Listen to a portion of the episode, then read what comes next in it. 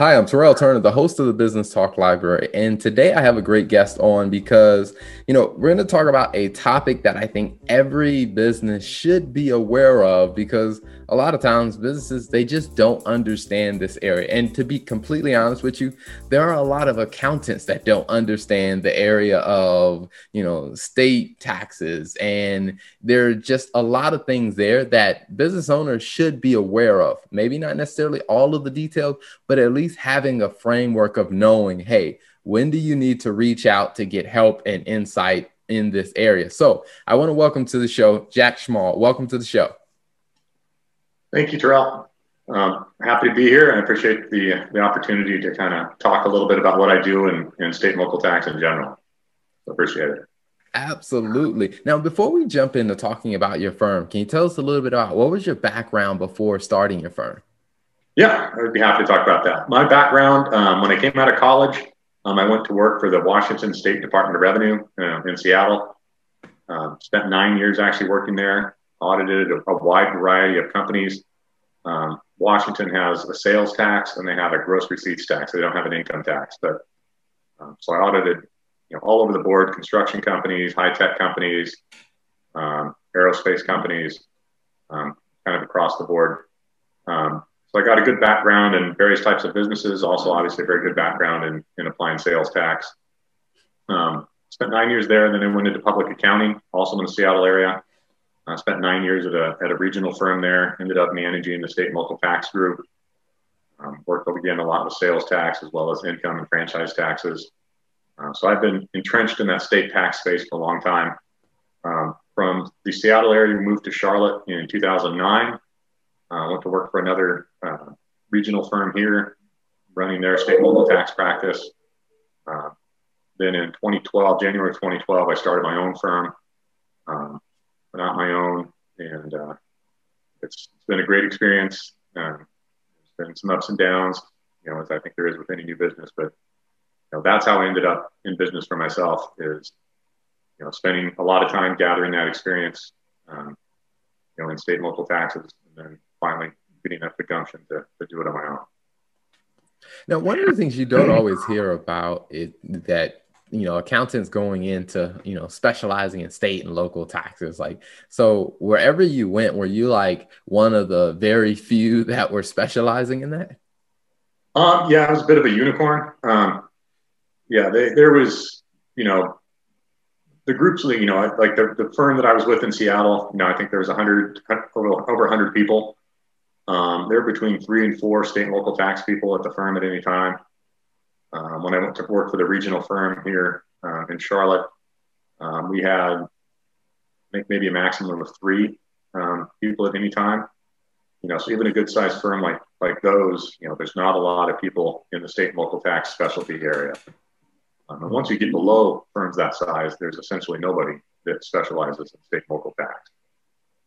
Um, which is where I saw my opportunity.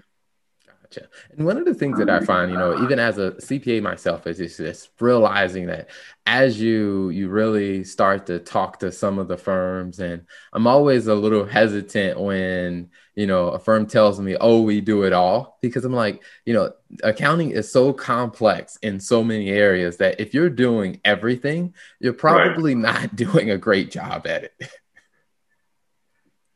Yeah, yeah, no, I think that's that's definitely an issue. Um, you know, you see a lot of the I don't know I want to say old old time, but older older um, mindset of accounting is that you know I'm a I'm a generalist. I do everything.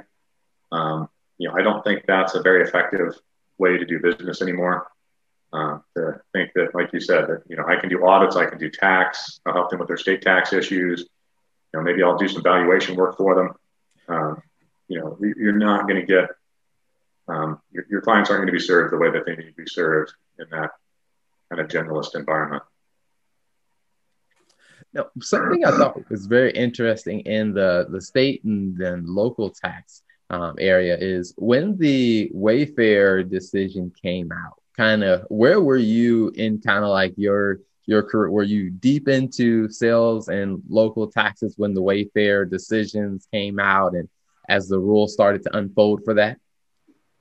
Uh, yeah, I've been following it very closely. Um, you know, and prior to that, there was what's called the Streamline Sales Tax Project, where the states were trying to basically get to the Wayfair point with um, through the through Congress. Um, so, I mean, this is an issue that you know basically my entire career has been you know kind of bubbling. Um, so yeah, so I mean, you know, I was obviously very deep into state and local tax when that Wayfair decision came out. Um, you know, almost a year and a half ago now. Um, but uh, you know, I guess it, what was surprising to me about the Wayfair decision, and yes, maybe a little trivial to everyone else, was that the Supreme Court just came out and said, "Hey, we got the old decisions wrong. We were wrong in this previous case, Quill, which was kind of the basis for all the tax planning I did during my career." Um, they didn't say like, "Hey, the economy's changed. Technology makes these things different." They just said, "Hey, we were wrong. We were wrong in Quill in 1992. We were wrong in this previous case in 1967. Um, so we're just fixing things." Um, so that was really surprising to me that the way it came out. Um, the result wasn't so surprising to me. Um, you know, one of the disappointments, I guess, of it coming out through a Supreme Court case as opposed to through congressional action is that because it came through a court case, the states have the ability to kind of do what they want. Um, you know, the court blessed South Dakota's way of imposing nexus or sales tax collection responsibility based on dollar sales. Um, but all states aren't required to follow that same those same rules, and so they're not. So there's a wide variety of ways that that this is being applied across the states, uh, which makes it very confusing for, for taxpayers trying to comply. And that's one of those areas that that I tell the uh, I guess say business owners is when it comes down to state and local taxes that you know that it is quite complex uh, um, for an individual state. But then when you start doing business over state lines, it's just the complexity just begins to compound. So, in your firm, when you're working with people at state and local, do you focus on a specific state or do you cover multiple states? You know, I cover multiple states. Um, you know, my, you know, obviously I have a lot of experience in North Carolina, um, South Carolina, Washington, of course, because I was with the Department of Revenue there. Um, but I really focus on providing services for all the states. Um, you know, I do a lot of research projects. You know, for example, figuring out the taxability of a product um, a client may be selling. Um, you know, maybe they're selling some sort of a, some sort of a digital good, some sort of software type service. Um, services in general can be, you know, taxed quite differently by different states. You know, so I do a lot of work in that area. I do a lot of work in figuring out where they have to be filing for income, franchise, sales tax, whatever the, the tax type is. You know, what is your responsibility for filing in other states? Um, you know, I do some appeal work um, and audit representation for other states as well. Um, so I'm, you know, my firm covers you know all the states, not just you know the Carolinas or, or a small batch of states around us. Gotcha.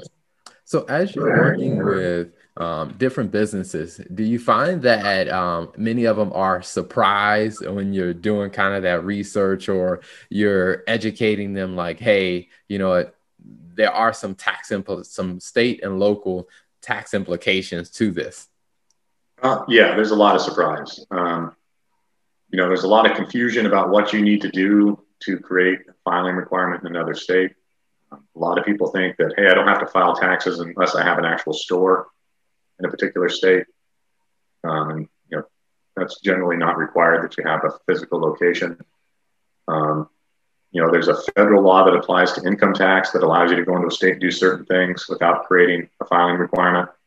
Um, but those same protections don't apply to um, sales tax or franchise tax or some of the gross receipts taxes.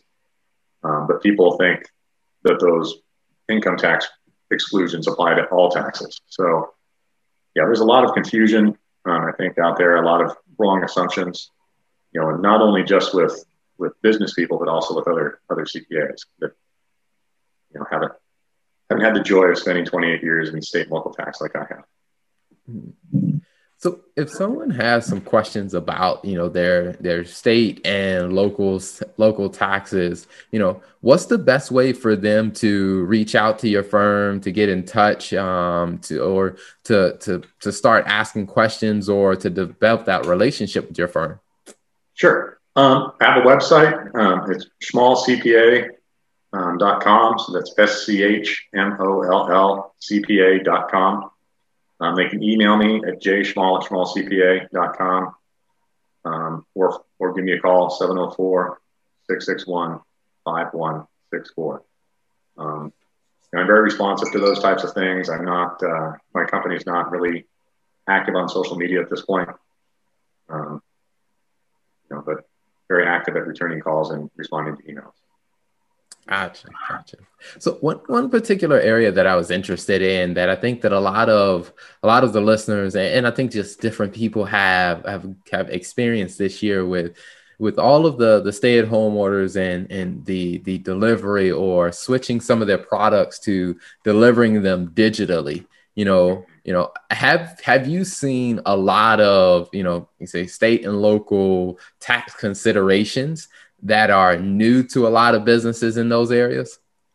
Um, yeah, really, where I've seen a lot of lot of things that are new to, to businesses are in the areas of, of what what taxes do I now need to withhold because you know I had all North Carolina payroll, um, and now I have people in South Carolina, or you know I've never had an employee before um, living in Oregon, uh, but now I do because they're working from home you know, do I have to withhold Oregon income tax now for those people, even though my business is located in Washington? Um, and so a lot of states have come out and said, you know, hey, if you temporarily have somebody in our state, for example, um, we're not going to treat that as to be as as creating a, a filing requirement.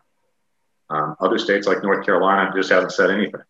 You know, so theoretically, if you're a business in Virginia and you now have an employee in North Carolina because they're working from home, um, North Carolina is going to expect an income tax return. They're going to expect you to start collecting sales tax. Um, they're going to expect you to, withhold North Carolina income tax from that person. Um, so it's really on a state by state basis who's kind of made accommodations for these situations to try to lessen the impact on businesses. Uh, you know, some of them are temporary. Some expired in November, for example. Um, you know, so those at this point are of limited help. Um, so we've seen a lot of that. Um, I don't know if I've seen so much the the switch to digital delivery. Um, I guess I have some. That I haven't seen a huge impact on that. Uh, you still have the same issue. You know, first off, do you have uh, this term nexus, which I think I mentioned a couple times? That's the connection you need to have to be subject to a state's tax. Um, and you know, so if you're delivering digitally, you know, still it's do I have nexus, and then you have to determine you know, is that digital product taxable in that particular state? Um,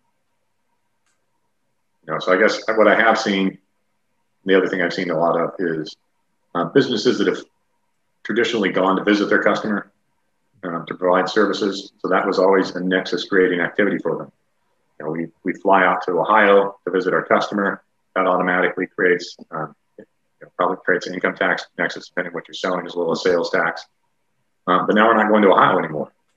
You know, at what point do we get to stop filing tax returns in Ohio um, and collecting tax? So, you know, a lot of questions around that. Hopefully, you know, hopefully we'll get things cleaned up so people can fly to Ohio or wherever they want to go again. And, you know, these issues will kind of self-resolve. But that's something I've been you know, hearing a lot of lately. Gotcha. Gotcha.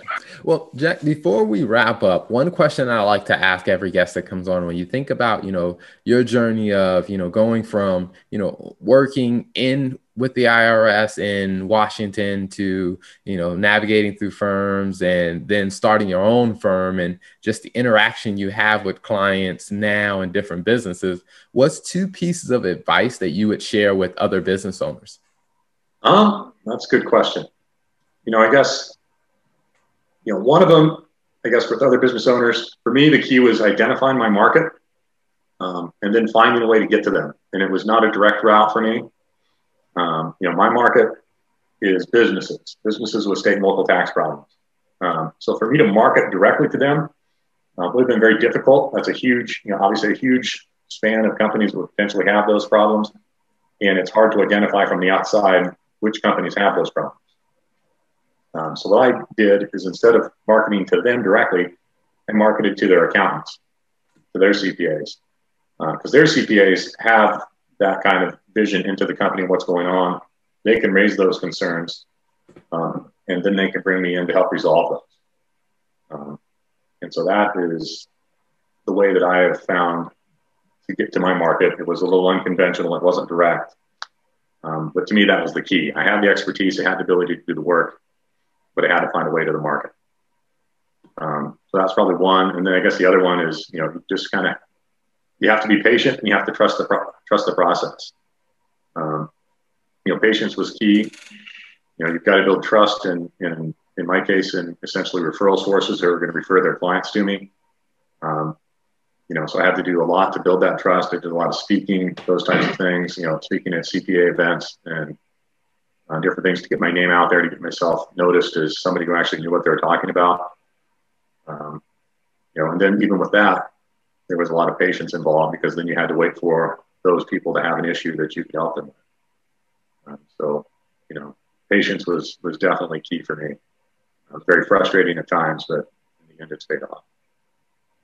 Awesome. Well, Jack, thank you so much for coming on the show, for sharing your story and a little bit of insight on, you know, state and local taxes. And I would say to any of the listeners, I mean, if you're running a business, um, you should definitely talk to a firm like Jack's because state and local taxes, I mean, the rules for federal taxes are completely different at times from state and local taxes. And you need someone that actually understands it, that can give you the right advice, the right context around that. So, Jack, thank you for coming on the show.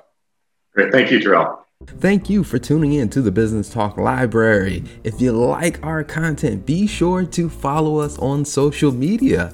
And if you want to see more of our exclusive content, you can subscribe and become a member on patreon.com forward slash business talk library. Hey, the Business Talk Library is the place where business makes sense.